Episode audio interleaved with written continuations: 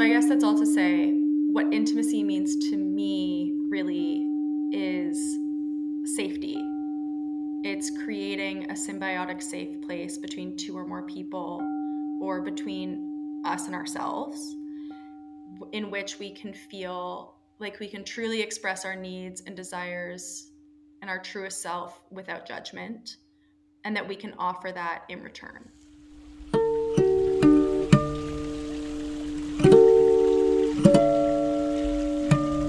Welcome to Spiral Deeper, a place to nourish conversation and connect over the paths that we wander, that shape us like rocks in a waterfall to being who we are. My name is Gaby Azorsky, and I am a healer, intuitive, writer, and creative based in Los Angeles, California. I found myself craving deeper connection, rawness, intimacy, and truth with my inner self and with the world around me. I wanted a place to rise up, to be better, and to expect better, a place for nuance and gray area, to hold the joys and the sorrows of a life well lived. My hopes are that these conversations inspire, soothe, elevate consciousness, gently open hearts and minds, deepen our inherent connection to Mother Earth, and create space for sweetly vulnerable and oceanic conversations to occur off screen. Thank you for your presence, and thank you for being here. Hello, my dear friends. Thank you so much for coming back for episode two. It was so special to share the first episode with Ash last week and just hear everything that you thought and felt while listening to the episode. It makes me even more excited to release the ones that I've already recorded and edited, and just continue to connect and hear what you think.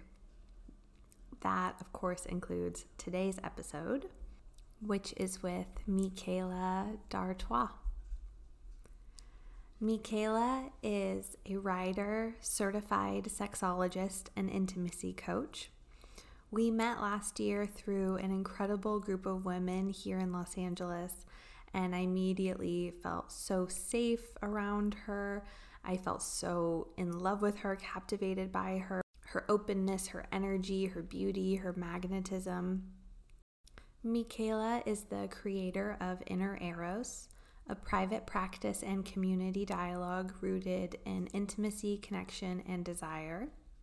She is also the author of the book Your Orgasm Blueprint, the comprehensive guide to discovering your sexual potential and achieving ultimate pleasure. Her book provides a roadmap to achieving ultimate pleasure while advocating for yourself along the way. From understanding the anatomy of female pleasure to exploring new techniques and positions, Your Orgasm Blueprint is an essential guide for anyone seeking to elevate their capacity for arousal and understand their unique orgasm. She has offered a very sweet discount to Spiral Deeper listeners on the digital version of her book, which you can find on her website and linked below. The code is Spiral Deeper ten. Michaela has been featured in Goop, Poosh, Who What Wear, and Cosmopolitan. As a very sensual and sexual person myself, it's rare that we can openly speak about these topics in a judgment-free, fun, loving way. Michaela just exudes, I know I just mentioned this, but she exudes beauty, pleasure, and joy, safety, and self-acceptance. And I loved this conversation with her so much.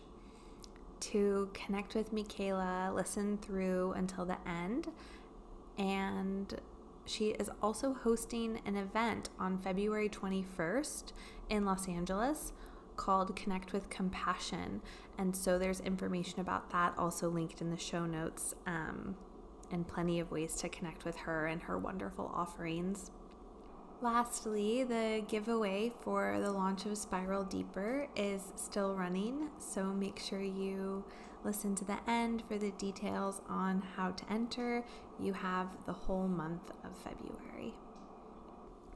today. I hope you come away with a really just yummy, juicy feeling and resonance within your own being of ways to explore your relationships and what intimacy means for you. And I'm sure we would both love to hear what you think. Enjoy. Hello, beautiful. Hello. How are you today? I'm good. I'm good. I'm feeling really replenished after that full moon. Like I feel like I had like a little exorcism and now I'm now I'm back. How was there you? something I'm I'm good. I'm like and I'm wearing, by the way, like a sexy milkmaid blouse to celebrate. I see it podcast today. Thank you. That makes me so happy. Thank you. I should have worn mine. I was thinking about the Jacquemus shirt that you're selling on Instagram and I was wanting to emulate that. That vibe. That is a good vibe. Um, it's beautiful. Was there something specific that had like charge around it for the full moon for you, or do you just generally feel like elevated around those cycles? I I get my period on the full moon, or you know, within a few days. Um, so obviously, that in itself is you know a whole a whole experience of shedding in in a whole different way. So it definitely brings a lot of feelings attached to it. Um, this one was super interesting because it was a lot of like a lot of stuff coming up with friends, and not in our dynamic, but in their lives that they were needing support with or that kind of stuff. So I think Friday night I sort of was sitting there and I was like, everyone needs to get very quiet, myself included. And it just, the rest of the weekend I just spent in pretty much total silence because I just needed a recovery. And then coming out of that felt like worlds better. And I think this winter, I don't know if you've been feeling this way as well, but this winter has been like a big hibernation. Like I've been feeling the hibernation as necessary more so than other years maybe. Mm-hmm. And so it feels like, you know, coming out of that full moon, also coming into the end of the month, it kind of feels like that cycle is is coming to a close and I'm ready to be back out in the world. Yeah, I feel that way too. I also have in the past two weeks have a lot have had a lot of friends who have needed support mm-hmm. and just been like, okay, I'm just in that mode right now. And it feels really good to be able to be in a place where you can support your friends. Yes. And be like, oh, sorry, I'm instead of saying I'm I'm sorry, I'm not available to hold your hand right now or whatever it is they're needing. Yeah. And I've been leaning so deep into the hibernation of January. And in the School of the Sacred Wild, the program I'm in, which you would love, by the way. I want to know everything. Like, you know, like oh. I just want you to tell, like this podcast episode could just be you telling me everything. I would just totally soak it up. We'll have to do it another time. Oh my gosh. Yeah, it's it's really incredible. And the theme of January is rest and dream. And so we've been working with herbs like butterfly blue pea and blue lotus and skullcap that really quiet the mind and drop you into these really delicious liminal and sensual places. And so, yeah, I've been so deep in the hibernation. And then as of this week, I've kind of been feeling, oh, I'm ready to like butterfly out a bit more. Mm-hmm. And actually at the end of this week on the second is Imbolc, which is like the pagan Celtic holiday of yes. the light returning from winter. So it makes sense that you and I are both kind of intuitively feeling feeling that. And the sun, we're both in L A. The sun came out hard this weekend. So it's like it really felt timely that everything's kind of, yeah. you know, it's coming yeah, up completely. Um Well, I would really love, before we get into your practice and sexology and all of the delicious things that we're going to talk about today, I would love for you to just take us back to your origin story of, you know, whatever that question means for you. Okay. I love that. First, before I get into that, I just want to say thank you so much for having me and for thinking of me for this. I'm so excited for you. This is like the coolest new adventure that you're on. I cannot wait to listen to all thank of them you. and see how this develops and and just evolves for you. It's so cool. Thank um, you so much. let's see. I think when I think of my origin story, I sort of think of something that's been coming up a lot as I've pivoted into this new role as a sexologist and an intimacy and sex coach. And um, it's funny how I feel like in stepping into this role, I'm very much honoring little me. And that might seem like a reach for some people, but I think that as I stepped into this role a year ago, I've actually, my practice has been open for a year this month, which is wow. crazy. And we'll talk oh, more about congrats. what that means yeah, that's amazing. and all that. But I think, um, yeah, like all of the, the, every single step along the way sort of feels like it led to this. And in stepping into this um, modality and practice and all these things, I've sort of come back to my origins in in the most natural and yeah just like natural way. And so I grew up in um, Whistler, British Columbia, Canada, in a very um, nature-based community. So I grew up pretty much, my forest was an un, or my my forest my backyard was an unlandscaped forest essentially, and we had a lot of freedom in that world. And so I really grew up really immersed in nature. And um, from there, I moved to San Francisco when I was seventeen. I went, my background is in writing. I went to school um, and studied journalism. And I always, I think I was really rebelling against that sort of slow community-based world that I grew up in, and dove head into sort of fast-paced city life and all of that. And um, yeah, worked for magazines for a dec- over a decade in various ways, uh, did some brand consulting and um, social media consulting and all that kind of stuff. And I think in in twenty twenty, I really had this reckoning. And, you know, I don't think it's a coincidence, but I do think it it was attached to the pandemic in the way that I felt like, you know, if the world's going to end anyways, as it feels like it might, I, I think I'd rather go down doing something I love than spend any more time doing something I don't love. And so I had to get really clear about what that meant. And I love writing. I love talking to other people and connecting with people.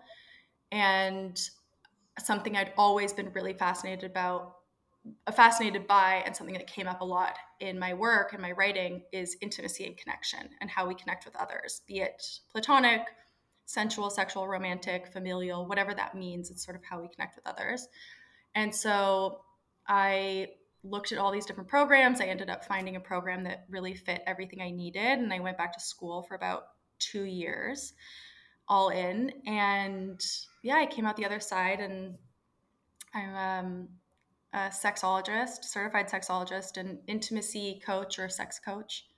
Mm, yeah. Amazing. So that's, thank you for giving us that, that story of yours. And I know it's of course so much greater than the few, the few minutes that we just got to hear.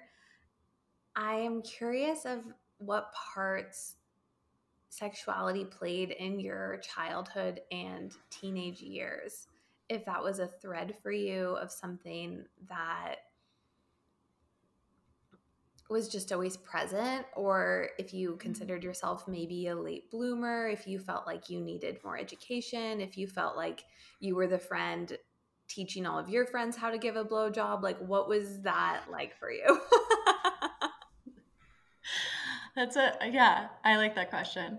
Um, I think that really what something I'm so endlessly grateful for is I grew up in a household that really didn't shy away from any of these topics, and almost in a very educational based way. So like I was using the proper verbiage. I was using the word vulva from day one.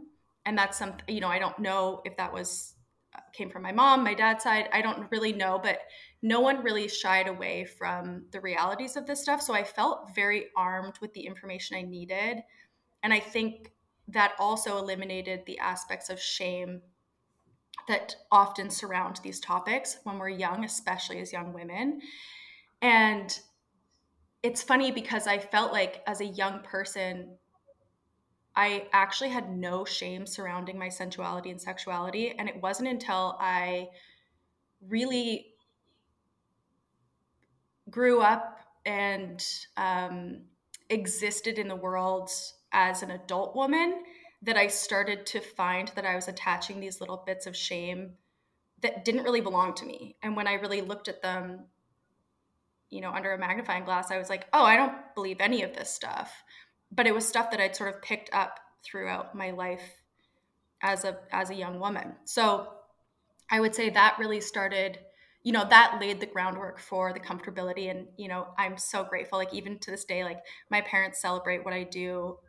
They tell their friends about it. They think it's so cool. They ask me questions about it. You know, like they're not, um, yeah, they've just fully supported this this journey and exploration always. And sort of the evolution of me always. And that's something I'm really grateful for. Mm-hmm. And then as a young person, I was just deeply curious. So, you know, I definitely wasn't my first friend to do anything um, and explore this stuff, but I was someone who was curious and more so just about the conversation surrounding it. It was less about the act of doing anything and it was more about the conversations around it. And then of course, you know, we all went through sex ed at some point, and most adults I talk to are like, I either they don't really remember or they remember they didn't have a great experience, but they definitely weren't being given the tools that they needed to thrive in relationships or romantic dynamics or even keep themselves safe. And so early on, that was something that I really um, was passionate about and just sort of like... Yeah, just sort of detangling these stigmas that we have surrounding pleasure and um, our sensuality and sexuality uh, as individuals, as beings, as women. And so that was a big thing for me. And I think then in in the world of high school and being a young woman and just girlhood in general, that's when I started to get the messaging that like, I wasn't meant to be this way or that way. And I definitely, you know, I looked like a woman pretty early on. I could feel what that meant. I could feel the impact of my being in the world pretty early on and what that messaging meant. And in a lot of ways, I didn't let it affect me, but also I wasn't really willing to play the game. You know, like people would sort of show to me that like something should be shameful and I'd be like, but why? I think that's the biggest thing. It was like always a curiosity thing. And it's always like, a, but why, but why? Mm-hmm. And kind of getting to the core of that. Mm-hmm. And so, you know, really pushing back against these ideas in high school of like slut shaming women.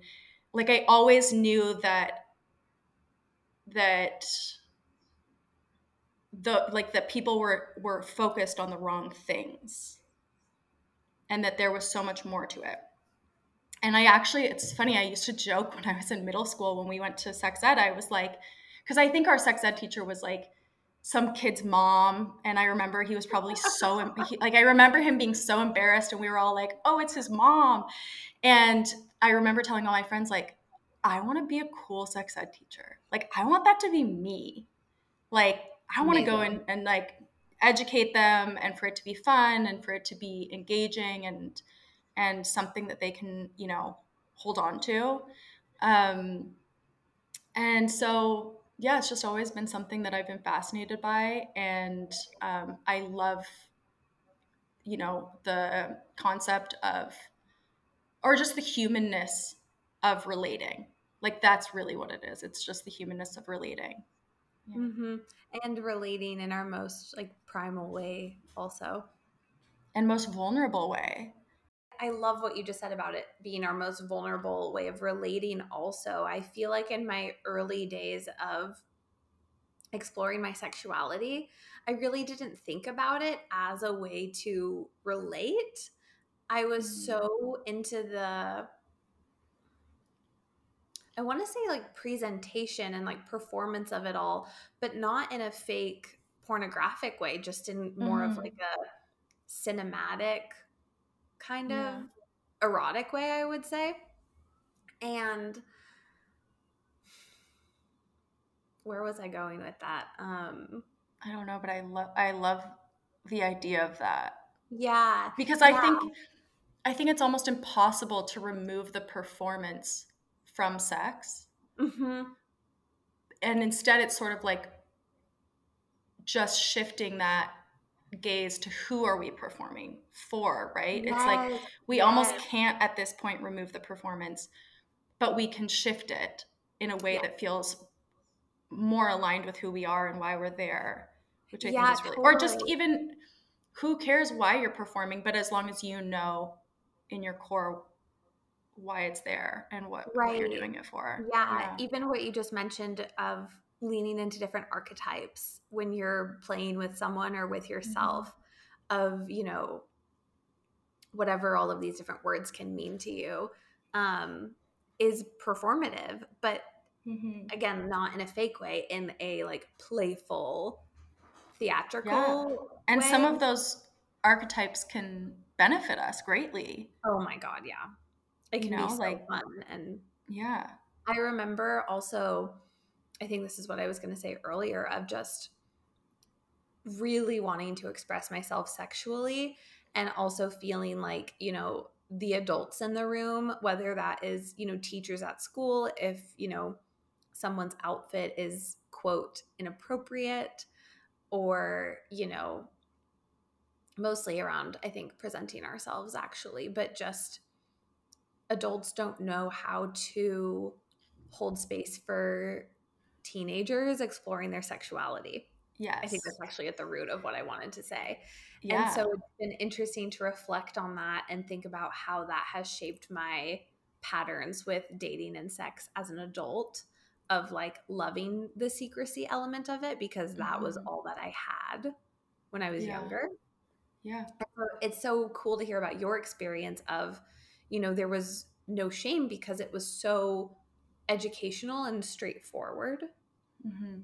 which is something that, you know, I hope to bestow onto my children one day of, you know, okay, we're in the bathtub. Okay, yes, that is your vulva. That is your penis. Like, mm-hmm. you know, just being really straightforward about the language. Yeah. And setting them up for success in that way of, I think we focus so much on not, um, not giving them too much information early, right? Like we're trying not to corrupt them. Yeah. But, you know, if we don't tell them, someone will, they will find out. And usually it won't, you know, maybe it might be from an older kid, an older sibling, somewhere at school. And it usually won't be the right information or the best, the best information they could have gotten if we had just helped them with it. And I think, mm-hmm. you know, I'm not a sex educator, but I have deep respect for them. And mm-hmm. um, I've taken a few courses in um, like early life sex education. And something I think is re- that's really beautiful is when you think of it as, uh, or how it was explained to me is that children learn in a spiral. So we're always building, building that, those are the building blocks as we go up and up and up. And I think about that in terms of adults, because as adults, we also learn in a spiral. And when I think about um, interpersonal dynamics and relationships, when we introduce a new concept into a relationship, be it an, a new thing that we're arguing about, or um, our partner having a shift in their life that feels new to us, you know, it's like when we introduce it little by little and we keep building upwards, we can get to new places together if we see it as that spiral. But I love the idea of, of, you know, back to, to early stages, learning about sex and just, you know, our bodies and our, our functions. It's like you just give the little pieces of information as you go, and then you have something to build upon when you give the, yeah. you know, when you're teaching the big stuff. Right. Instead of it just being like, where did this come from? And yeah, that yeah. completely applies to adult relationships and dynamics yeah. also. Yeah. Um, yeah, one hundred percent. Out of the blue, you're not just going to throw something out there. Um, I mean, hopefully, actually, people probably do that all the time, um, you know, but hopefully there's some sort of little conversation before there's a big conversation. If it's like, hey, yeah. I'm feeling like I need a little bit more attention right now, instead of exploding about the classic dishes argument. Yes. The cla- right? It's classic. Who hasn't been there? We've all been there. Yeah, the dishes is never about the dishes is what they say. On the top of your website, it says, we cannot achieve connection without first learning the language of intimacy. And that really struck me, although so simple. I feel like intimacy was something that I really didn't integrate into my life recently with people who were not my partner.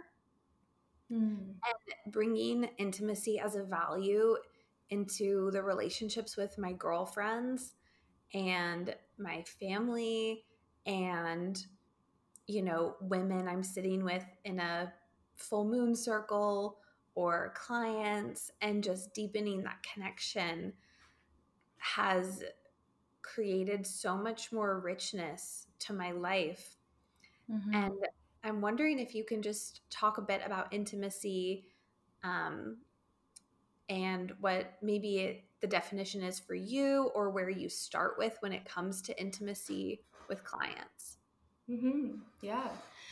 I mean, I think, you know, similarly to you, I think, I think a lot of us have to come to this term and concept in our own time. And I think intimacy wasn't something I fully understood until more recently, like in the last handful of years. Um, and I think that, as you said, it, we associate it so much with romantic relationships, and almost in a way where it's like, what are we getting out of it? Like, I'm getting out of intimacy, but it's it's really something that has to be offered and received in tandem. Right? Like, we won't feel safe to feel intimacy unless it's being opened and offered to us, and vice versa. And it's something that I think we overlook so much in things like familial dynamics and friendship dynamics. And it's so special and beautiful. I think that, I think to add to that, we just, we value romantic relationships above any other type of relationship. And I think that's to our detriment, right?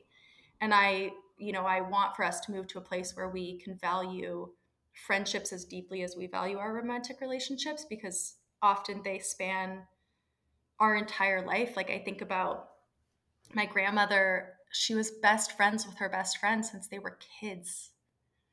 eighty something years. That makes me want to eighty call. Years of friendship, best friendship. And, you know, like, they saw each other through boyfriends, husbands, kids, everything, right? So we often don't feed those relationships as much as we could, or, you know, we undervalue them. And that's a tangent. But I think that's all to say that um, intimacy to me means a dynamic in which vulnerability can be shared. And really, for me, it's synonymous with safety. Like, to feel that you can be entirely yourself, as long as you're not, as long as that's not hurting others or taking away from others, right? As long as you can be entire, entirely your entirely yourself in a space with one or other people, and feel safe and secure, and that you can offer that in return to others. I think for me, that's that's really. Um, Yeah, that's really what intimacy means to me.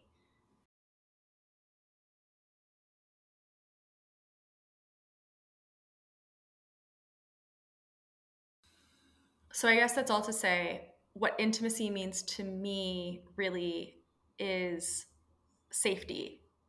It's creating a symbiotic safe place between two or more people, or between us and ourselves, in which we can feel like we can truly express our needs and desires and our truest self without judgment, and that we can offer that in return. Yeah. Yeah, that's so beautiful. Do you find with your clients that a lot of people are coming to you at a place where they don't even have intimacy or vulnerability or truth within themselves. I find that that's like, you know, as RuPaul says, if you don't love yourself, how in the hell are you going to love somebody else? And that's like, I mean, it's, it's so it's true. true. It's yeah. so true. We've all heard it, and it might seem redundant or cheesy, but yeah, it's sort of the, the little slogan I've used in my work is um, connect better to yourself before you connect to others. And I think, yes, absolutely. A lot of times when I work with either individuals or couples, it always comes down to us creating time to work on the relationship with ourselves and understand how we can connect to ourselves and be honest with ourselves. Because how can we ask for anything or advocate for ourselves if we don't really know what we truly desire and what Absolutely. is what is needed for us to thrive in a relationship, or needed for us to, um, yeah, to just expand and be the best version of ourselves. And I think every time I talk about sort of this, these tools to better our relationships with others, I hear it in my head ringing true to our relationships with ourselves. Almost every single thing I say also yep. applies to how we can strengthen our bond with ourselves. Yes, because it's always a mirror what's happening inside or outside. Yeah. One of my meditation teachers from years ago when I lived in New York, Megan Mook, she's incredible. We were doing a loving kindness meditation, and she was talking about that. For some people, it's easier for them to start inward. May I be safe? May I be happy? May I be peaceful? Before then going, may all beings everywhere be safe, and, you know, moving through the layers of that to get to mm-hmm. everyone. And then for other people, it's easier for them to start outwards and then come inwards to themselves. Yeah. Which is so interesting, because I think I'm one of the people that starts inwards and then goes outwards. But, you know, when you recognize the interconnectedness of all of us, it really doesn't matter which path, yeah. which direction you take to get to the same place. That's so beautiful. I really love that sentiment. And I think it's so true. Like, some of us, and I would say almost for all of us, you know, there's the work we can do on our own by ourselves. And then it really takes putting it in practice with another person. And that doesn't have to be romantically, that can be in a friendship dynamic, but it really takes putting it into practice with another person. And the the expansion that can happen when you are provided a safe, loving space from another person is out of this world. And out for of some this of us, world. It's out of this world. It's it's bigger than you could ever fucking imagine. And yep. it's some for some of us, it takes, we really need that safe space provided for us so that we can safely explore our own needs and desires. You know, it's different for everyone. Yes. Everyone needs things differently and to varying degrees. But I think, how beautiful is it? And and when you think about that as someone that can give that to someone else, like, how beautiful is it that you could be the safe space for someone to land so that they can start building up themselves? Mm. And I know for a lot of us, that was not our experience in early relationships. They were yeah. messy and painful and made us a little scared and weary about doing it again. And I just think that if we can be that person to provide that for someone else, and a lot of us have also experienced being that person for someone else, and they weren't able to be that person for us. So yes, it takes, you know, the safe space really involves two or more people building that safe space. But I think um, it's really beautiful to have, to know that that's a part of you, to know that that's something you can offer someone else. Mm, yeah, I it's have so special. Like warm tingles running over my body hearing you say that, because it rings so true. And it's something that I've really felt the value in, being in a long-term relationship that has so mm-hmm. much safety and trust and yumminess. And how that just continues to deepen over time, which leads to another question I had for you that popped into my mind, is with that work that you talk about, knowing yourself better to know others better. I'm, and you said the word expansion. And I'm wondering if you also think about in your practice that deepening within yourself that also happens with other people. Because it's funny, I feel like, you know, the energetics of expansion and of deepening, the words are so different, but I feel like in the context that we're talking about it right now, there's a similar connotation hmm. to the value of the, I guess, just to the depth of the the equalness of the as above, so below, you know, yes, and your capacity to hold everything. Yeah. And I think what that really brings up for me is is something that has been repeatedly coming up for me over the past year of opening my practice up to clients, mm-hmm. has been just the very simple sentence of go inward to go outward. And I think, you know, it comes, it, it comes up for me all the time in different ways. And I'm reminded of it constantly, where it's like, you know, it's that whole idea that how can we be there for others if we're not, you know, how can we hold space for others if we're not replenishing ourselves? It's that, but it's also, um, it's also the idea of, you know, others can only go as deep with you as they've gone with themselves. It's all of that, right? And so I think mm-hmm. it's true. There's the deepening, which feels almost like the self of it all. And then there's the expansion, and that feels like the, okay, I'm ready to go out and share this compassion and love and celebration of love with the world. And so I think, yeah, it's sort of when you're, when you are ready, and maybe also at varying times, sometimes we, we only have the energy to go deeper in, into ourselves. And sometimes we have more energy to go outward into the world and vice versa. Yeah. Yeah, exactly. And that even brings in the element of winter mm-hmm. and earth that we were talking yes. about at the beginning, compared to the summer when we're so like ripe and social. Oh yeah. I come alive in the summer. It's, yes. it's, that's my season for sure. Oh my God. Yeah. It totally is. Okay, so let's talk about your practice, Inner Eros, okay. and yeah. how I'd love for you to just share, yeah, about your practice and how most people come to find you and connect with you. Let's start there.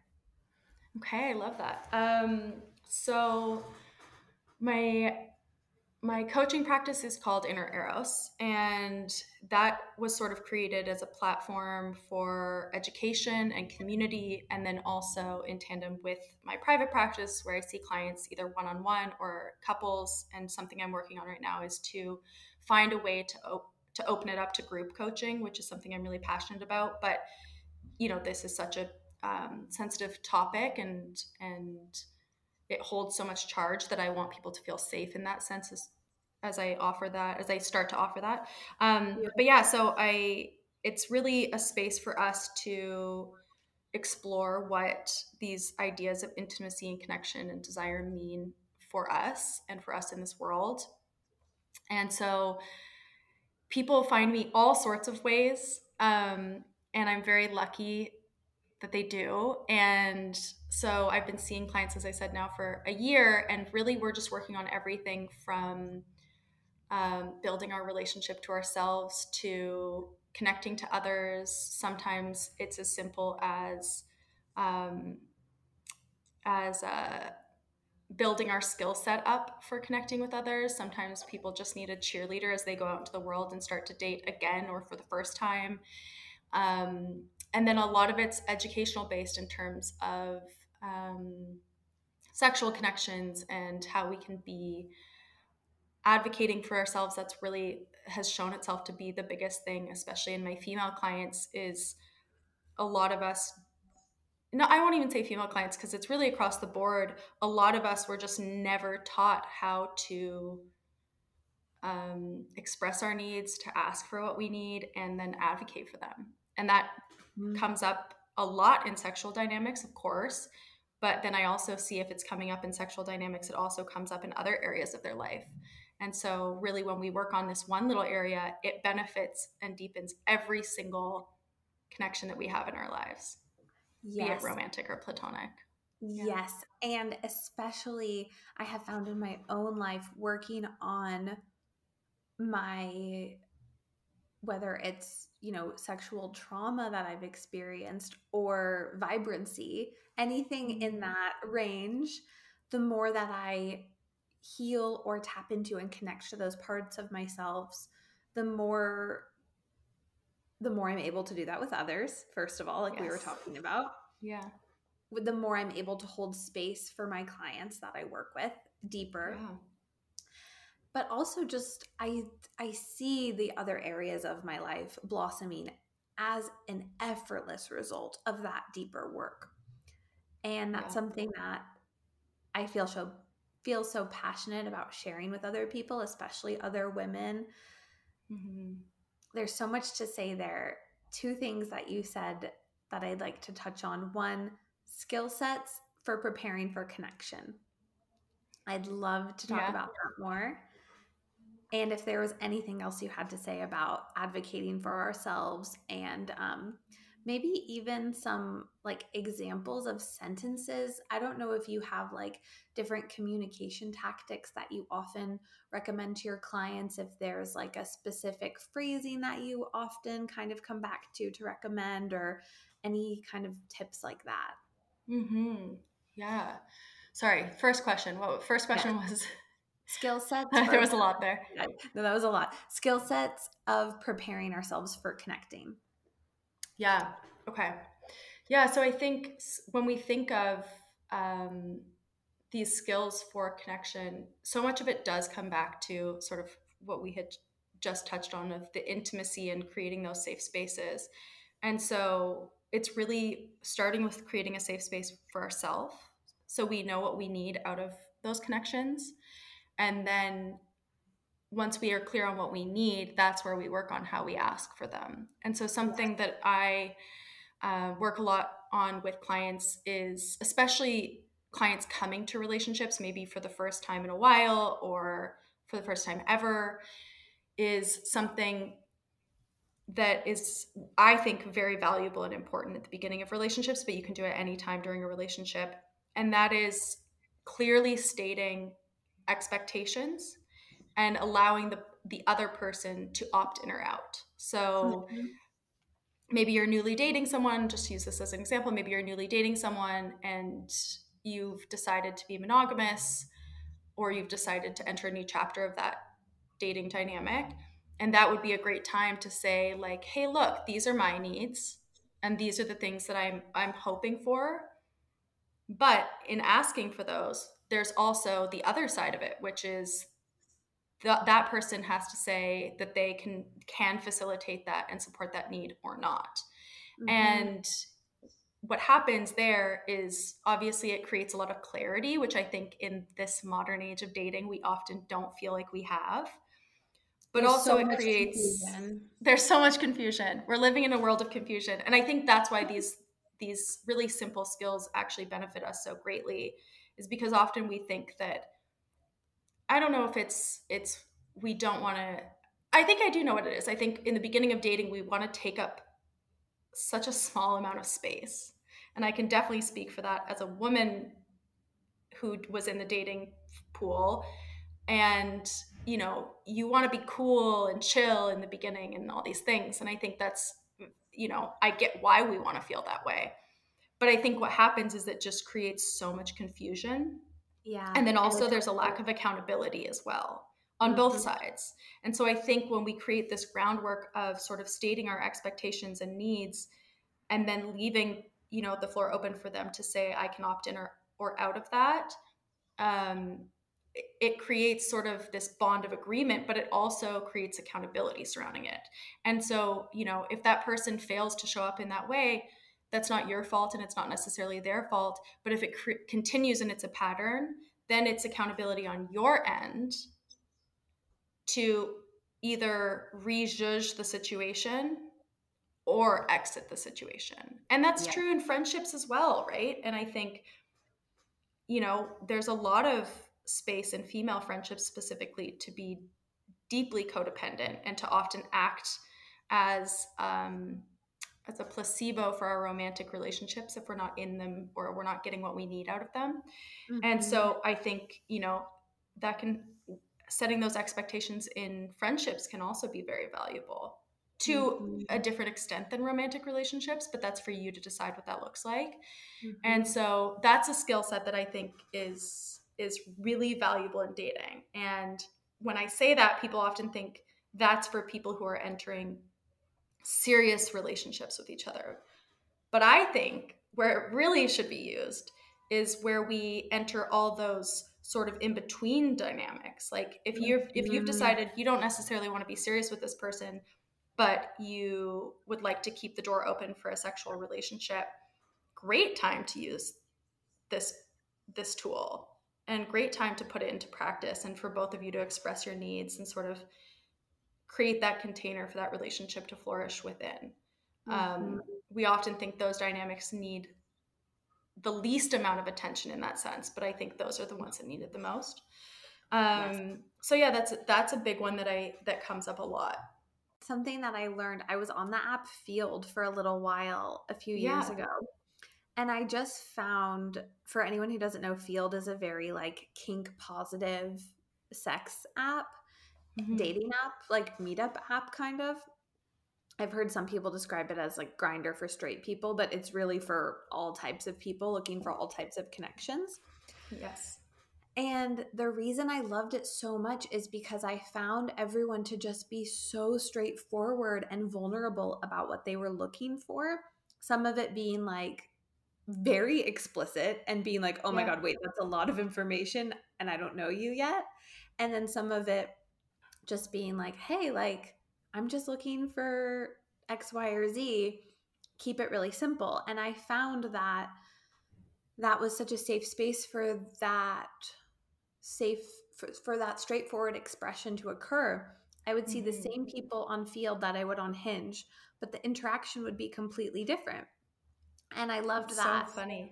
Yeah, yeah, it was. Yeah. And I, I really felt like, okay, this app, in my experience, was creating this space of, okay, let's get together and then we can decide, do we just want to get coffee?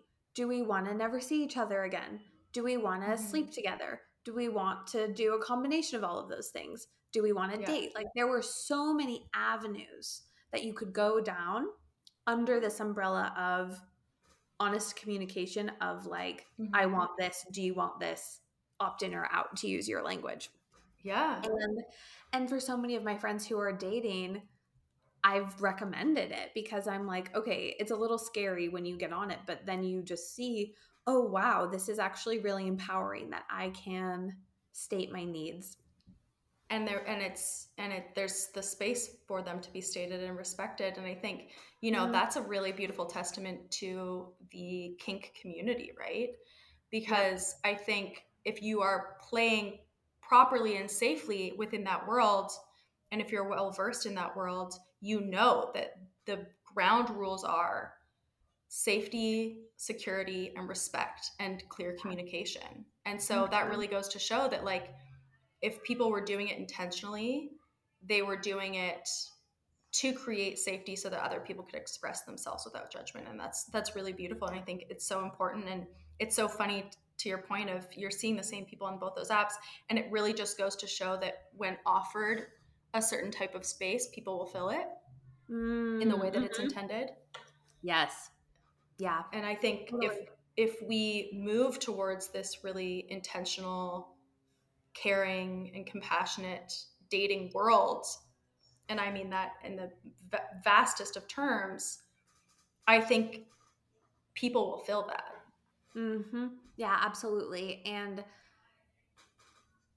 and one thing I've learned too from my past few years of dating and being in relationships is just when you have higher expectations of yourself of this is how I'm going to behave, this is how I'm going to be honest and straightforward about, you know, oh, hey, it was so nice to meet you, but I'm not interested in that way. Hope you find what you're looking for. Hope we can just be friends. That really calls the other person to meet you at that level of honesty and integrity. And then you're bettering both of your next interactions. Yeah. And also maybe they can't meet you there, right? Maybe right. they respond. I had a lot of situations because I always, that was something I really, really practiced in dating mm-hmm. was vocalizing why something wasn't working for me in a respectful way, or or when something wasn't, or that like I wasn't interested. And because I kind of believe in ghosting karma a little bit. Yeah. And I I have ghosted people, I'll be honest, but you know, I believe that I believe in ghosting karma. And so I would always say something, and it wasn't really for them. It was more as a practice for me to familiarize myself with my own voice and setting my own boundaries and being clear. And there were so many times when just a simple text message sent to someone that maybe I had gone on one date with elicited such an intense negative reaction on their part that that also gives you everything you need, right? Yep. And, you know, who's to say if they're going to dig into that response or not and and look into it further. But for them also, and for ourselves, if we feel that in a situation, if we feel that rejection really hitting home in a point of pain, that's a great time to reflect on why we feel like that and what's coming up for us. Because I would always look at it and be like, it's not me. This, it's what I represent, because I'm no one to this person.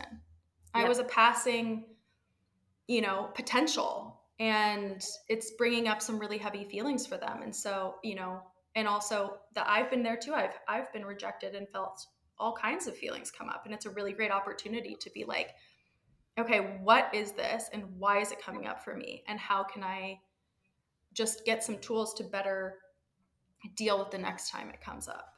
Yeah. I love that you called that out, because that is a way that you can just heal through dating. Mm-hmm. And I'm someone who, at least whenever I have an astrology reading, they look at my chart and they say, oh, you really transform through relationships. And I notice that through, through what I learned with each person that I dated before I met Connor. And I really tried to take that as an exercise to go deeply within, no matter how goddamn painful it would be sometimes. Yeah. And confronting or whatever, to then spiral up, to keep coming back to that image that you painted. Yes. And I think it's important to note, it's it's always a good activity and practice to reflect on what's coming up for us and why it's coming up for us when we feel rejection. Yes. Or if we feel discomfort in dating, or sadness, or, you know, all those things that come up when things aren't going exactly the way that we want them to. But it's also mm-hmm. equally important to remind ourselves that when it comes to a dynamic with another person, it's very often not about us, right? So yeah. that, you know, if someone can't show up for us in a certain way, or that in the way that in the way that we've asked for, or, you know, if they, if there's rejection, it's really important to also remember that so little about that person's experience is about us. And I think so it's twofold, right? It's like, what can I take out of this that's helpful for me? But also, what can I leave and not attach to myself so that it becomes this dating storyline about who I am in relationships and in dating? Because I think we so often do that. And every time it happens, we use those little crumbs, those little tiny storylines to to reinforce what that means about us in dating. Yeah. Do you find also, I'm sure you do, um, because I feel like the theme of this episode is go inwards to go outwards. Yeah. Go inwards to go outwards. I honestly, it's my, I'm going to get it tattooed on my face. Yeah. Bum, bumper sticker, bumper sticker, bumper sticker, bumper sticker. Let's start with that. Yeah. And then see if you like it. But, yeah. um, when you're working with couples as well, I mean, it's constantly a coming back to ourselves. Of, oh, I'm Constantly. projecting onto my partner. Yeah. Yeah. It's, it's so often a mirror, and, mm-hmm.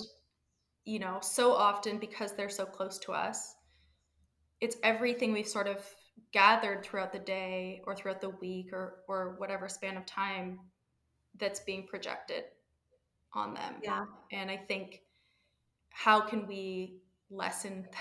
lessen those projections a little bit, and how can we sit with ourselves?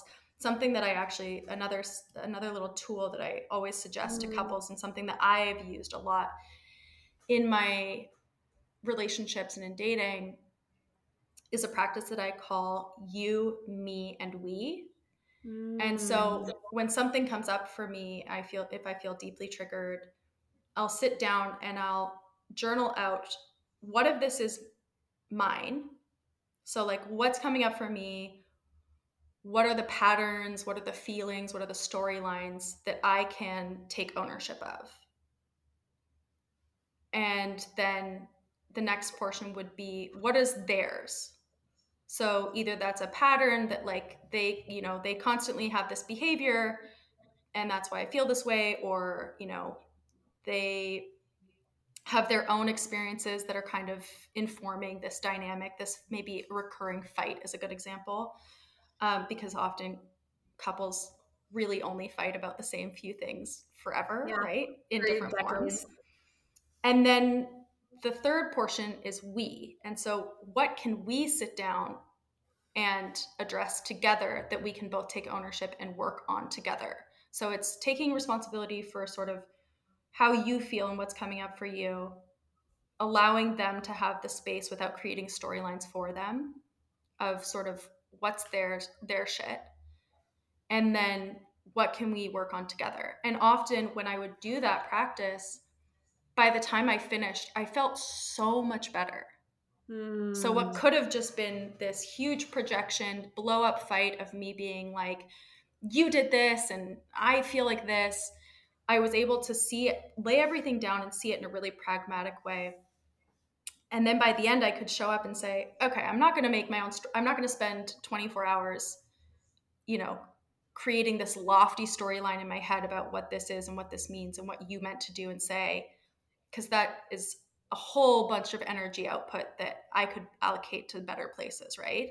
Mm. So instead, let's sit down and we can work on this together. And then I'm not projecting my storyline onto you. You're not projecting your storyline onto me. And we can just see this for what it is at face value.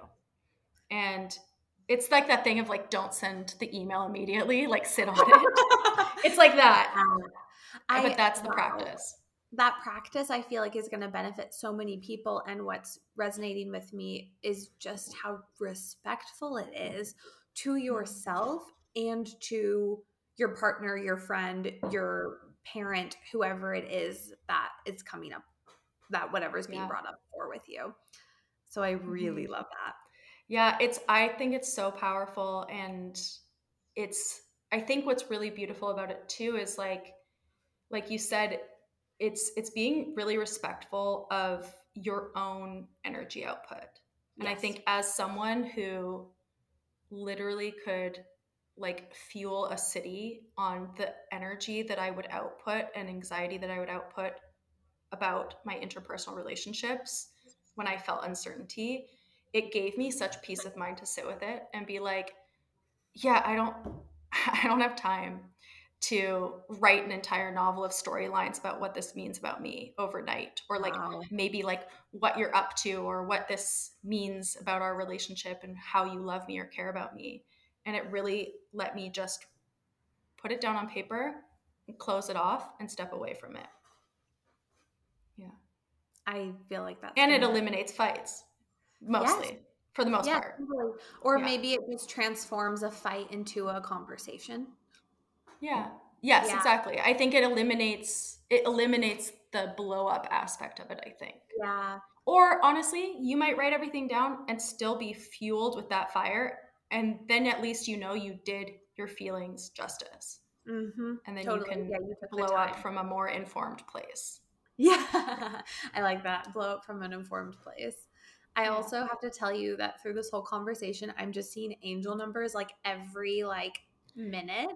And I'm just having like full body tingles like this whole time. That's I just, amazing. And I just, I can just feel. It's because is- you're on the right path with this project. That's what it means.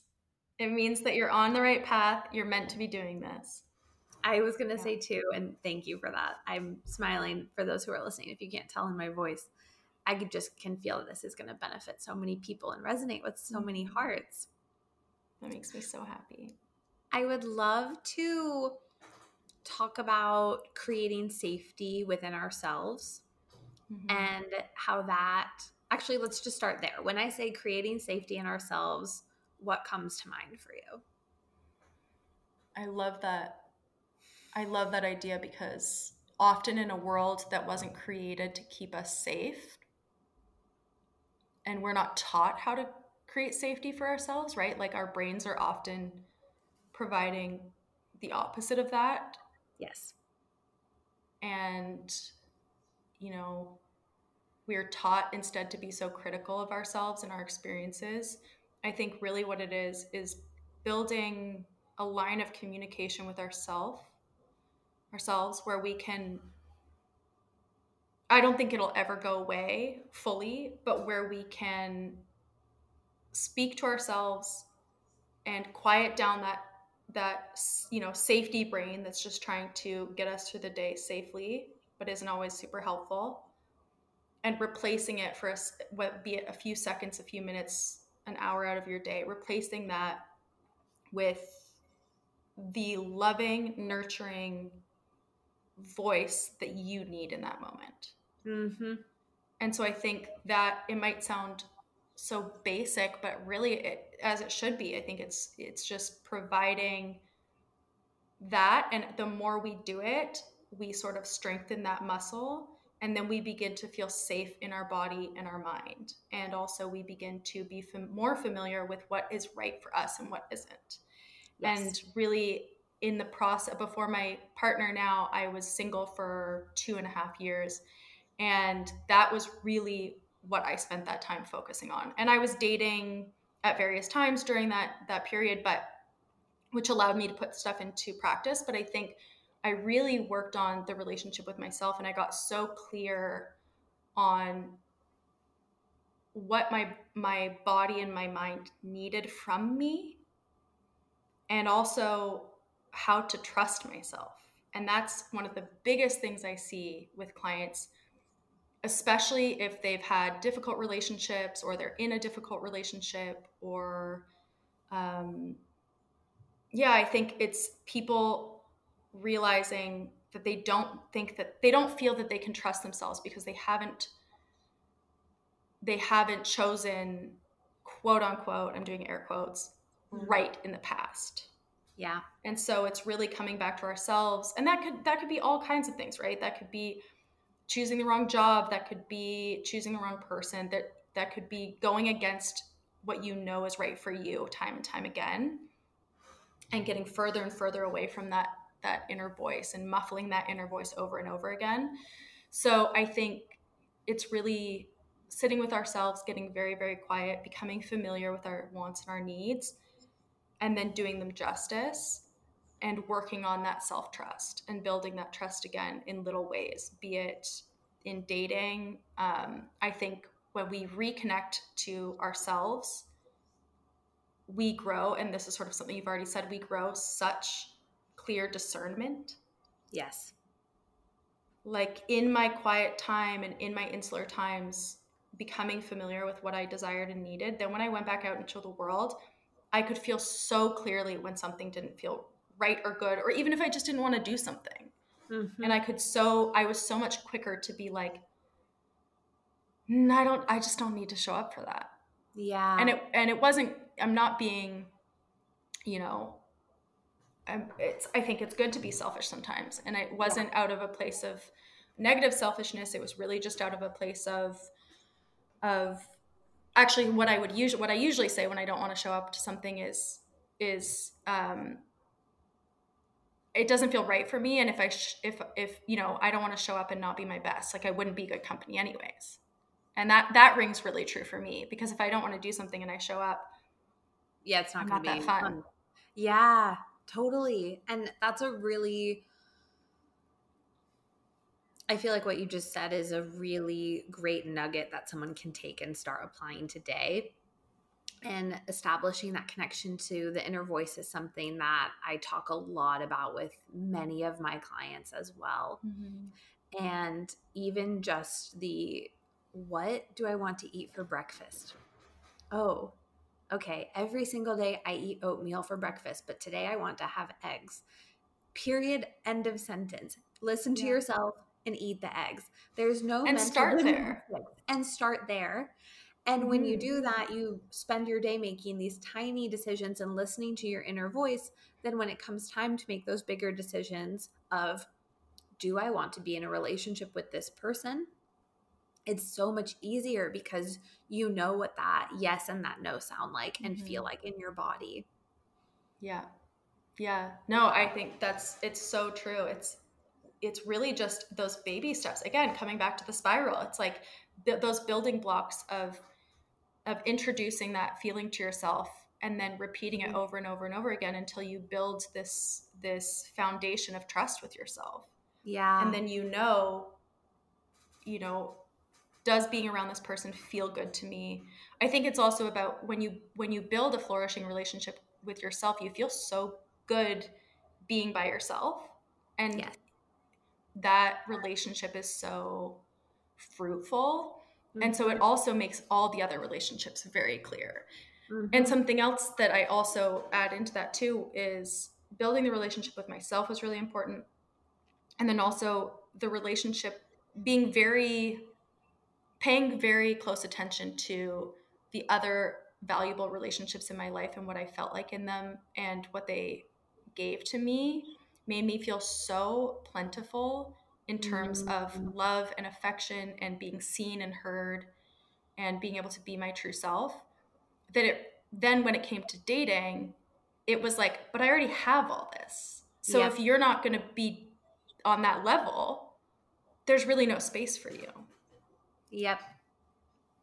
Yep. And that's, and that is also part of the slow trust building with yourself to get to the point of, yeah. if you don't add to my life, I, it's, an, it's just not going to work because my life is so amazing. You know, I felt that for myself before I met yeah. Connor too.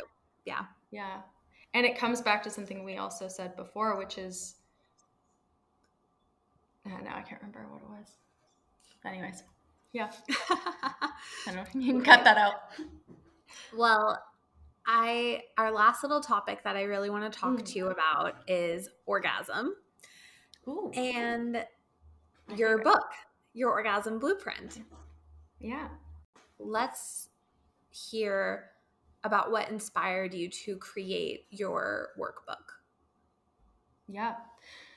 So really it was just when I started to see more and more clients, what I really realized was that just as a whole, so many women were just, we just weren't taught the skills to facilitate our pleasure.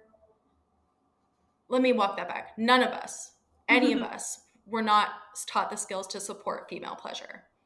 And so be it a male partner or a female partner or ourselves, I think that we've always approached orgasm as this, um, we've always looked at orgasm, female orgasm as a mirror of male orgasm. And it turns out that they very much function differently. And so we exist in this world that has really only taught us one direction towards orgasm. Whereas for women, that's a whole other experience and path that very, very intelligent people that I work with on a daily basis have just never been offered that information. And so if it's not something that you have access to, it's not because you missed the boat. It's not because you aren't intelligent enough to figure it out. And it's definitely not because there's something wrong with you or your body. It's, or that you can't do it. It's simply that we just weren't given the right tools and information to support us. And, you know, there's a whole other aspect to that conversation that is, you know, about why we weren't offered that information. And we can get into that in another time. But I think, episode. yeah, that's a different hour of a podcast. Um, but I think when I started working with women more and more and more and, and of all ages, you know, my client roster ranges from women in their twenties to women in their seventies. Amazing. And I think what I really realized was that we just didn't have one place for all of it.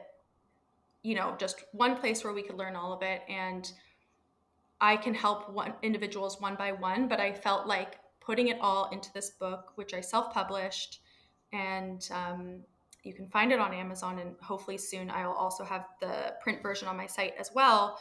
But I think, you know, just having it in one space and feeling like a tool that someone's sort of facilitating and walking you through, I think is so beneficial. And even, and look, it's not for people who just have never orgasmed. It's for all of us. It's for people who want a deeper understanding of their bodies and their pleasure. Like, I would say the most rebellious act in this time, in this country, is to understand and know your body and your pleasure. Mm. Like, beautiful. That is truly, an, and and being one with your sensuality.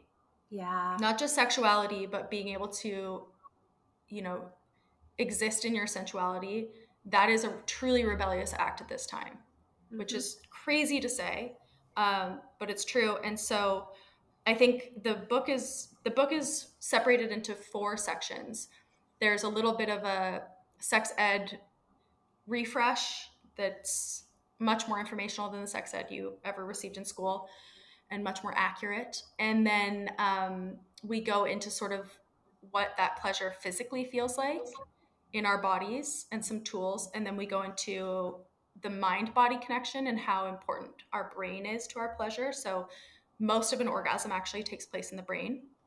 Mm. And then the last section is is a partnered is partnered pleasure. So that is how we can gain that pleasure with a partner. That's also how we can advocate for our needs. So you're sort of, there's also some practices and little rituals along the way. So you're going through the practices, becoming more familiarity with, becoming more familiar with what that touch feels like for you. What is, what's the better touch than some other touch, and, and really just getting to know your body. And then by the end, you'll feel much more prepared mm-hmm. to explain that or translate it to another person. So it sounds, yeah, it sounds so necessary. I feel like actually, you know, in high school, that's what we should be handed. Yeah. Yeah. Here you go. Here's your little workbook and guide. Oh my go gosh. Imagine. It. Yeah. Imagine. I mean, that would have just changed so many people's experiences. Yeah. And even, even for those who love women and have sex with women, mm-hmm. like, I remember my my high school boyfriend was like Googling things and like, yeah. you know, on forums being like, how do you, yeah, like, how do you do this? Or like, how do you, you know, and it's like, imagine just having somewhere where you can go and, and explore that. And then because you're being honest that this is a journey that you're on, there's also so much space to talk about it and openness yeah. of, you know, you could potentially do that together. And I've had, I've had couples buy it and come back to me and be like, we did this, to, did the whole thing together. And it's, you know, it really was designed to be a self-exploration and then, you know, potentially partnered, but I love the idea of people doing it together. Mm-hmm. And they were like, it brought us so much closer. Mm, and so yeah, taking beautiful. a beautiful yeah, activity. Yeah, I think so. What else are you going to do on Sunday? Go to the farmer's market, our other favorite that's thing. That's true. That is, that's also a very sensual act. It is a very sensual act. All the fruit and produce. When clients come to you and say, I can't orgasm, mm-hmm. is the first place that you go to as an intimacy coach, let's talk about what's going on in the mind?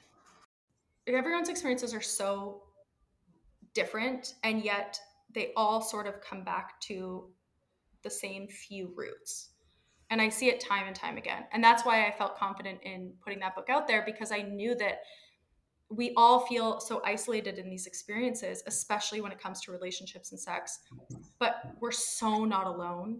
And like the path to get us there might've been different, but the, and you know, what we're feeling in that aloneness is very similar to each other. And so I think, um, if someone comes to me and says, I can't orgasm, we kind of step it back mm-hmm. and I get a sense of why, what that feels like for them, how they've gotten to the place that they've gotten, what their history is, that could look like, you know, what um, messaging they received about sex from an early age.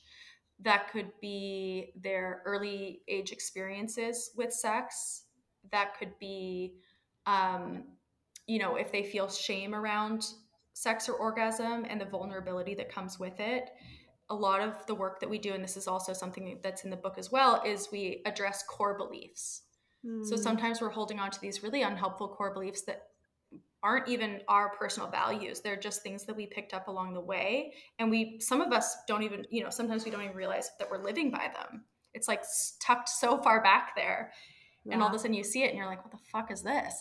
And I think it's really important to, to look at sort of, yeah, those sort of what's happening in our mind and that story. And then also there's a huge physical component, and a lot of us are living with totally dysregulated nervous systems. We are living in fight or flight mode, survival mode, and not because necessarily that we've had trauma in terms of sex, and sometimes that is it, but just because life right now is scary and uncertain and stressful.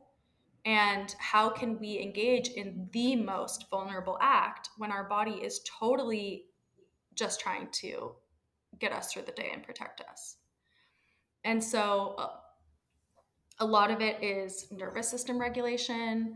A lot of it is um, creating those safe spaces for ourselves to feel comfortable.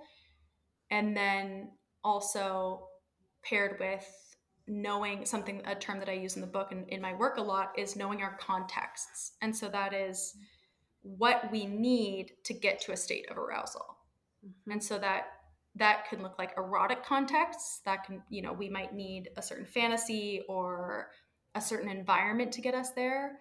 Or that could look like um, as simple as we just need to know that our to-do list has been checked off, that the doors are locked, that the kids are asleep, and then we can get there.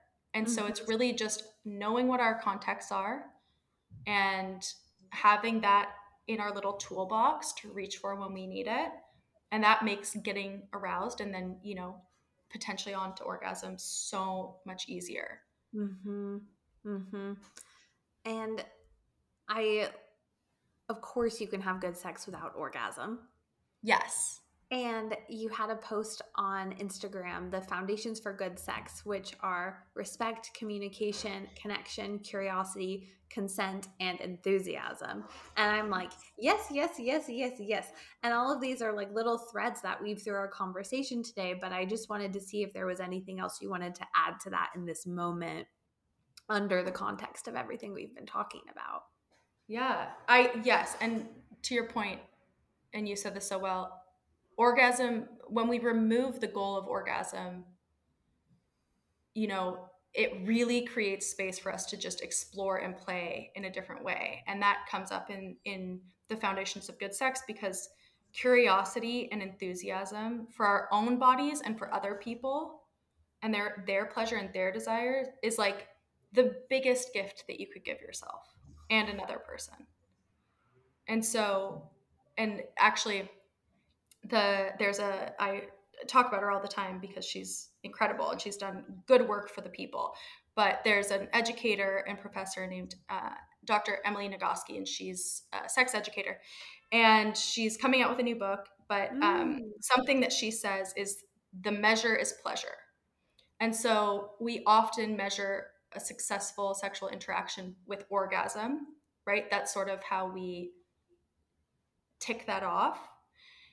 But really what we should be focusing on is merely pleasure. And so when we put the focus off of orgasm and back onto pleasure, we can really be present in the entire experience instead of being so focused on ach- achieving one experience for ourselves or offering that achievement for another person, right? Yeah. Because I think we're either in one of those two places. We're either so focused on if I'm going to be able to orgasm, or we're focused on making sure that they're having a good time and that they will be able to orgasm. So really it's the measure is pleasure. Mm-hmm. And um, yeah, Emily Nagoski. And, and so that's something, and I think from that really comes back to that curiosity and enthusiasm and um, like how good, like even in a conversation, like how good does it feel in a conversation when the person that you are talking to shows curiosity and enthusiasm about what you're talking about? And vice versa. Like when we think about that, it's like, of course, that would feel amazing when it comes to your desires and your needs. And it's funny because I created that little graphic and then I realized all of those things are actually also the foundations of a good relationship. Yes. So true. Mm. Yeah. Mm-hmm. I love that. I love how you incorporate the seasons and the cycles of Earth into the work that you do. And to me, I'm like, yeah, we are nature. We're made of earth, air, fire, and water, the same elements that the ground below us and the sky above us, heaven and earth, are made out of. And Mother Nature is so inherently, deliciously sensual and sexual. Mm-hmm. And so I would love for you to just talk about the incorporation of earth and your practice. I love that. That's such a good question. I think you said it so beautifully, because when I think of sensuality, I think of nature. Yes. And I guess when I feel the most connected to myself and my sensuality, it's when I am the most connected to nature and earth and those cycles. You know, like when I'm honoring my period cycles to the best of my abilities and, and, you know, the four stages within that month period, I feel the best. Mm-hmm. And when I'm sort of, when I'm not going against the earth and when I am working with the earth and the natural world, that's when I feel the most connected to myself and the most beautiful and the most sensual. And so I think, you know, my practice really is an extension of myself. And so I think I didn't even intentionally do that. Um, it's just something that I'm interested in, but mm-hmm. I think it helps us in terms of taking these little marks of time throughout the year to recenter ourselves and just sit with ourselves. And it, it's sort of a clean, you know, like a clean break in time. And so I think that's sort of where it came from. But now that you've said it in the way that you've said it, it's true. It's like there is something so sensual and beautiful uh, about nature. And I think what it really is, is that we have historically convoluted these ideas of sexuality and sensuality. And we've demonized both of them, but they're not the same thing. Reconnecting, I think it's an important practice to reconnect with both of those things separately and together and what they mean for us individually. But I think when I, when, when I think about reconnecting with sensuality, it's, it's so, um, it's so rooted in the earth, and it's so rooted in these these cycles and these time periods. And also we can learn so much about ourselves from Mother Nature and from the earth. And when we think of the, the idea of like the earth as it was in its perfect pristine sense, you know, before we ruined it, and also just Mother Nature herself, she's like the most pure, natural thing, the most beautiful, pure, natural, organic thing that we have. And so the fact that our sensuality, or at least mine, is so tied to nature makes me realize that sensuality is our natural state. Yes. Yes. And if you think about what it would be like to feel safe, to mm-hmm. not be in a constant sense of urgency, to be able to take our time, to be able to feel like, oh, I can luxuriate and give myself a yummy little massage after I get out of the shower, or, mm-hmm. oh my gosh, I'm so turned on by going to the farmer's market, like, you know, you and I are. Everything yeah. can become part of these practices and just make your life so flavorful. And yes. so I love what you said about that being our true state. And I think a lot about our true state as, in Reiki, we call it your great bright light, or your mm-hmm. inner Buddha nature in Buddhism. It's that soul essence within all of us, that we all have that beautiful light, purity, mm-hmm. um, goodness, inherent goodness and love that and compassion that shines through our hearts. And thinking about sensuality as another pillar of mm. the pieces of us um, and our well-being. And you our know, well-being. It's like yes. our most sensual self is really just being reconnected with our most authentic self and th- mm-hmm. that expression of self.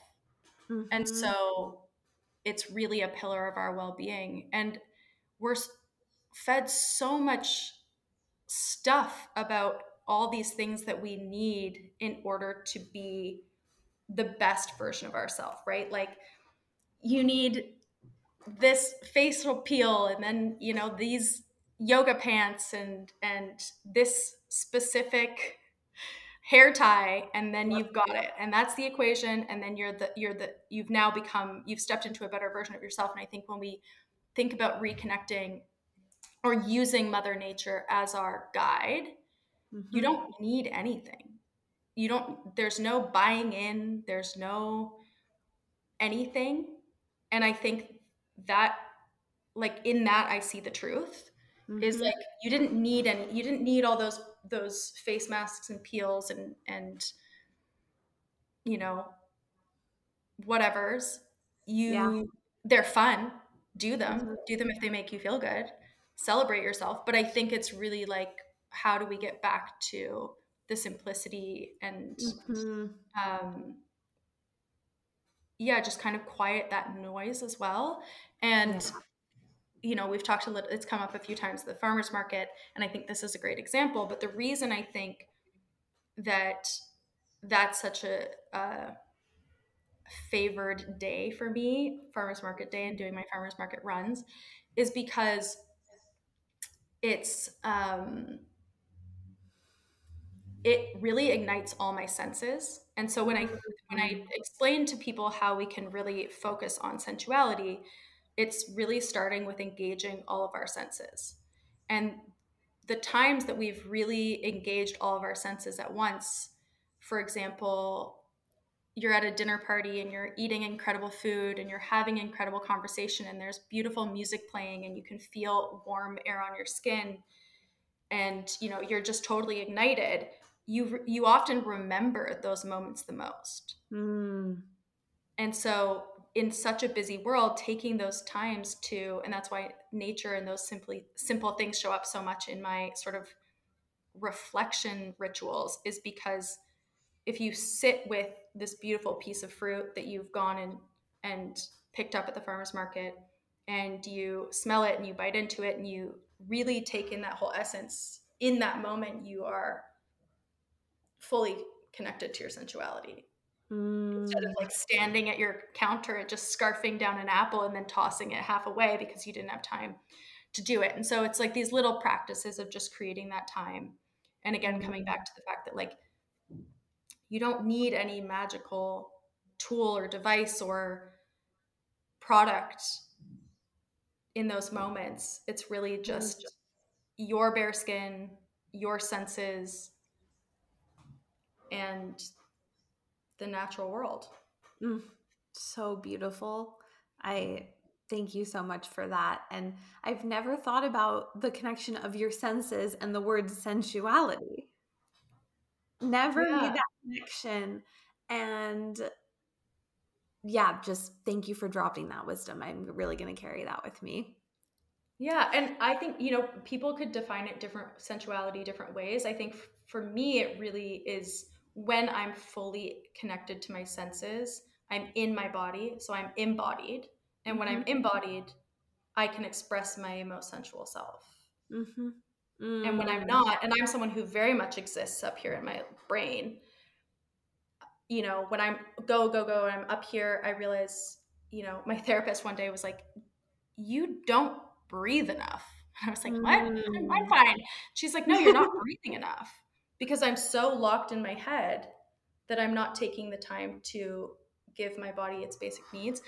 And I think, you know, when we take that time to drop into our bodies and become embodied and connect our senses, you know, the quickest way there is to connect our senses, then we then we can, can shine it outward and yeah. pass it on. Yes. Yeah. yeah. That's so beautiful.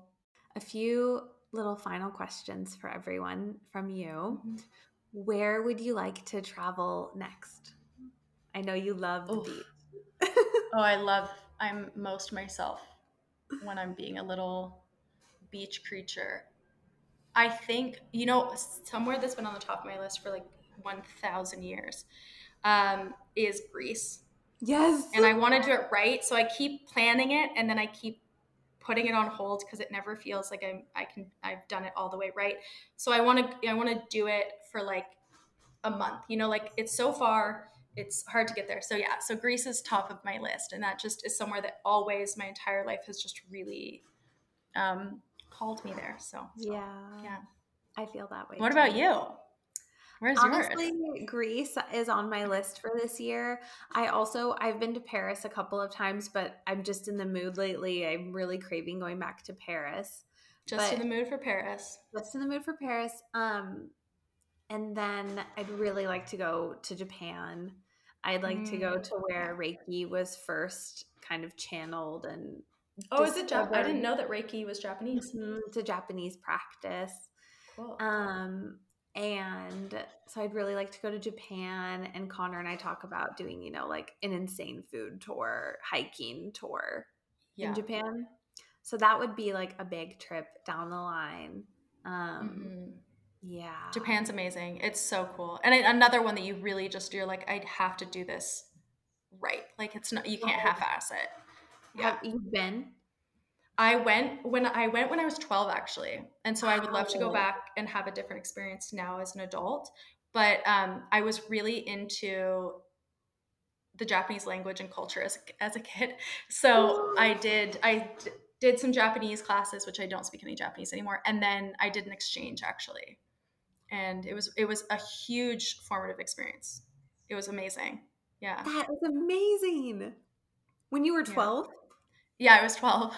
Wow. Oh my God. Yeah, it was, it was huge. And actually, speaking of, you know, all this stuff, we, you know, onsen culture is really big, and bath culture yes. is really big. And something that I now seek out everywhere I travel is like that, um, that place's sort of beauty rituals, but also specifically bath bathing rituals, because it's so yes. big in so many cultures. And, um, you know, it, we don't have that same thing in in North America. Yeah. And so, um, yeah, we, we went to the onsens when we were like twelve mm-hmm. and it was a group of us that knew each other from home. And so, you know, we're all like, are we going to get naked? Like, this is so not our comfort zone. And it was one of the most beautiful things I have ever seen in my life to this day mm-hmm. is just these beautiful women walking around in this outdoor garden naked, lounging on rocks, swimming, feeling totally just in there. And I, I get this, I go to the Korean spa here in L A and I get the same yep. sense here in L A. It's like the one of the most beautiful experiences you can have in that space. And again, safe spaces, right? Like, yep. Yeah. Yep. I was just at the Korean spa a few weeks ago. I just said to my girlfriend, Emma, I was like, do you want to go tonight? And she was like, yes. And yeah. every time we go, we say we need to bring our teenage daughters here because yeah. you just see, oh my God, women are so beautiful. So beautiful. And you're not really talking unless you're with a friend, mm-hmm. but you're like, you're having this like insane connective experience in quiet and, and just this, I leave every time with just like this huge appreciation for women and the spaces they create and all of the evolutions of their life and, and ages and decades. And yeah, it's so beautiful. Yeah. It's such a cool experience. It's yeah, yeah. I love that. What are you currently reading or watching? Anything of note? Oh, that's such a good question. I need a new show to watch. So if anyone has any suggestions, please. Um, what am I reading? I'm always kind of reading a bunch of stuff at once. But most recently, I've been reading a lot of Annie Ernaux, who is a French writer, and um, she, she she's magnificent, and she has a huge body of work. But she writes these little novels that are are very short, like around one hundred to one hundred pages each, and they're very much diary-like and about the female experience. So the one that I'm reading right now is about an abortion that she had mm. in her twenties in college, and she's now reflecting back on it, you know, wow. much later in her life and how it affected her life. And um, the other one I read was was just sort of one woman's um, sort of ups, like one-sided obsession with this man that she was having an affair with. And what I find so beautiful about her books, and, and a lot of other French writers that I love as well, like Simone de Beauvoir and Anaïs Nin, is it, we're not like striving for this wild plot line. You know, it's not, it's not plot driven. It's not twisty. It just is.